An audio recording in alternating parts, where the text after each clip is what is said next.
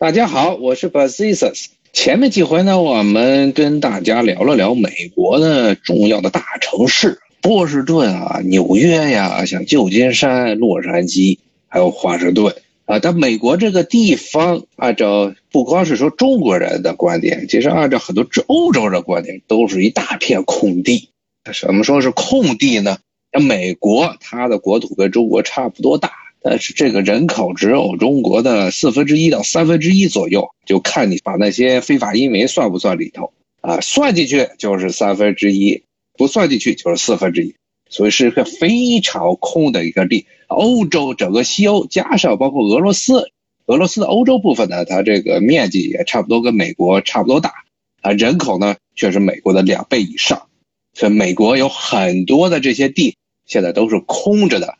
说是空呢，其实我也不能叫空，呃，因为美国等于是整个横贯了北美大陆，而且是把北美大陆最好的一片地都给占了。在这片地上呢，地形非常的多元化啊，有山地，有高原，有平原，还有沼泽，热带、亚热带以及亚寒带，什么样的气候带，还有包括地中海气候都有。所以呢，是一个地形、地质、地貌非常多样化的这么一个国家，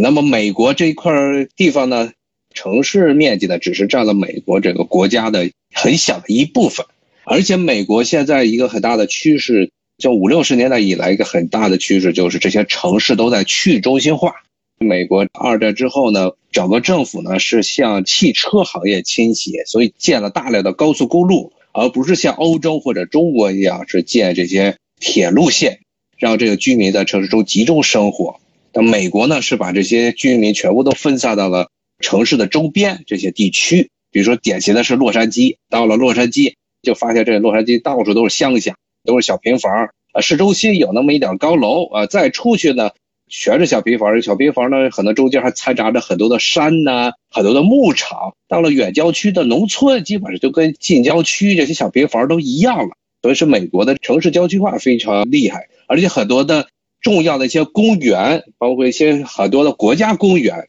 都是位于这些美国城市的郊区，或者呢那都是开车大概从一个城市的中心开车最多一两天就能到的地方。所以呢，很多的美国人呀，他到了周末，最喜欢干的是，就周五啊、周六就开始开着车，带着一家子，唰就跑到某一个城郊的一个公园里去了，在里面可能度个假，可能划划船呀、登登高啊，然后看看黑熊啊，呃，当然不能随便看黑熊了。之后呢，到了周日再回来，这是很多美国人的基本上家庭的周末就是这么打发的。那么呢，美国有一点非常好的就是。美国政府、联邦政府一级从十九世纪末期开始就建立了非常多的国家公园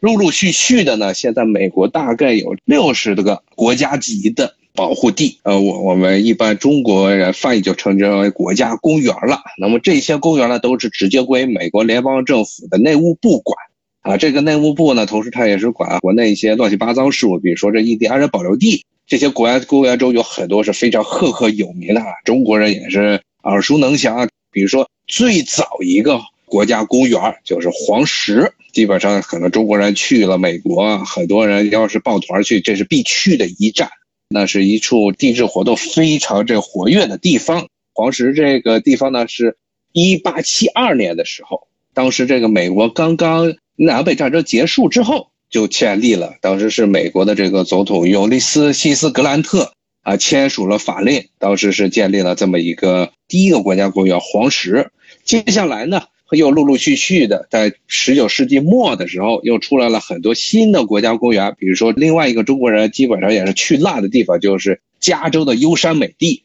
这是在一八九零年。一八九零年，同时呢，像华盛顿。这个城市周边北边呢，有一个叫石溪公园的，也被列入了国家公园里头。当时为什么建立这些国家公园的目的呢？按照这美国人他们这官方的说法呢，就是保存自然界的自然界的宁静，然后保存的这个历史的文物和野生生物，让所有人都觉得很开心，并且呢是让这些自然遗产呢能够遗留到后世。所以呢，这些国家公园就这样。陆陆续续的一个接一个的被保护起来。到现在为止呢，一共全美有六十个，而绝大部分呢其实是位于美国的西半部。为什么西半部分多呢？啊，因为这个地方山多。嗯，像美国的东海岸地区基本上都是大平原或者是非常小的起伏的山丘，而西部呢有很多的高山，什么落基山脉呀，什么塞阿拉山脉呀、雪山山脉啊，这边山脉之间呢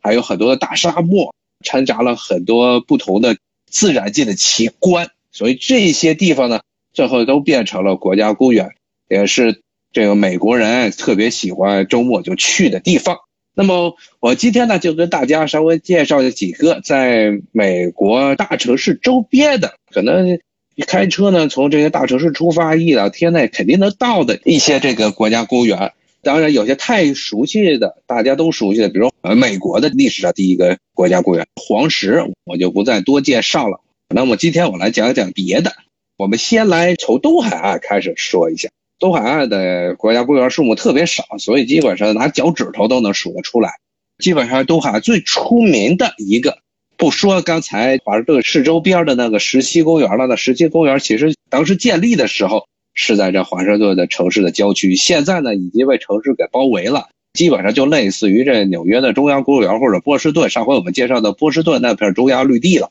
咱们就不说这个离城市太近的国家公园了。那么，在东海岸最出名的呢，其实也是很多美国人去呢，是在现在的美因州，美国东北部最东北的那个州，纬度呢基本上跟咱们的黑龙江北部差不多，甚至它的纬度最高处呢比中国的这漠河还要高，这么一片地区。但是呢，它是因为是靠着这个大西洋啊，因为有海洋性气候比较明显，所以没有像中国的东北那么冷。那么缅因州这个地方呢，最出名的东西呢，中国人都知道是吃龙虾。那地方是产这大龙虾，不过最近因为这个贸易战的问题，这龙虾都黄了啊。那么除了这个龙虾之外呢，可能缅因州最出名的就是它的这自然景观了。因为那个州呢，面积呢是整个全新英格兰。之前跟大家说过，新英格兰有这么几个州：缅因州、佛罗伦芒州、New Hampshire 州，然后这 Massachusetts 州，还有康涅狄格州、罗德岛州这么几个州，它的面积是最大的，但是人口呢算是最稀少的几个州之一了，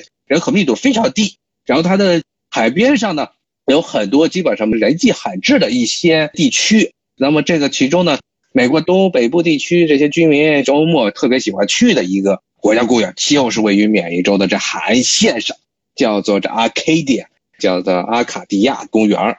那么这个地方呢，它是位于缅因州的大西洋的海边，有很多的荒岗岩的石头、石岩、岩山，还有一些悬崖。还有大片的森林和湖泊，很多人呢来这儿呢，除了在这欣赏这些森林的景观之外，还有各种奇岩。他们还有的时候还往海上走，因为它就在海边。远处呢往海里走呢，有的时候还能看见一些各种海洋的生物，比如说金鱼。这个是美国东北部地区寥寥可数的几个国家公园之一。无论是从华盛顿到纽约、费城这边的居民都很喜欢往那开。一般的，从华盛顿开，差不多到一天半左右就到了。但纽约就更近，基本上大半天就能开到这缅因州 Arcadia 这么一个公园。但顺便说一下，这 Arcadia 这个名字呢，又是美国人山寨欧洲的那些地名，因为美国的这些地名基本上都是山寨欧洲的名称。这 Arcadia 最早指的是什么地方呢？是指的现在的希腊南半部的伯罗奔尼撒半岛的